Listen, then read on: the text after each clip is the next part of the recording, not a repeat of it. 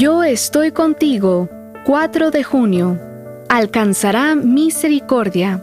El que oculta sus pecados no prosperará, pero el que los confiesa y se aparta de ellos alcanzará misericordia. Proverbios 28:13.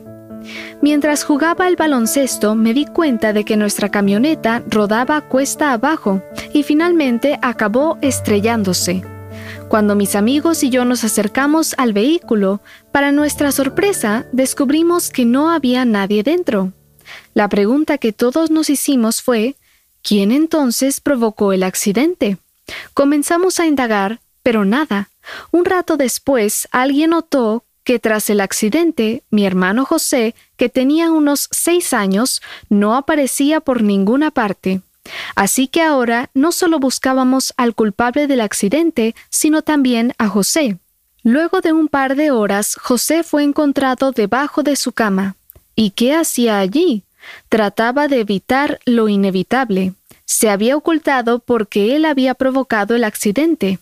José entró en el vehículo y sin saber lo que hacía, manipuló la palanca de cambios. El vehículo comenzó a rodar y él saltó de la camioneta. Luego se ocultó.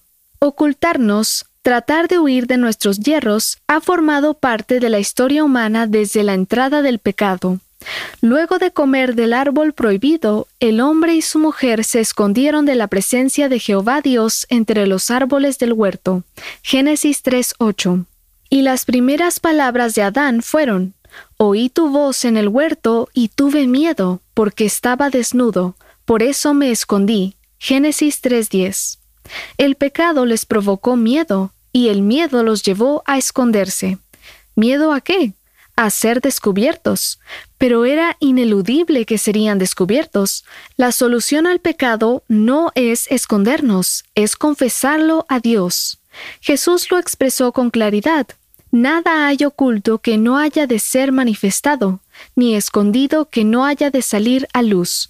Marcos 4:22. De ahí que lo más sabio es aferrarnos a esta promesa. El que oculta sus pecados no prosperará, pero el que los confiesa y se aparta de ellos alcanzará misericordia. La solución al problema del pecado no radica en ocultarnos, sino en confesar a Dios nuestra culpa. Hoy podemos desnudar nuestra alma delante de Dios y admitir nuestra falta, porque nos promete que seremos tratados con misericordia.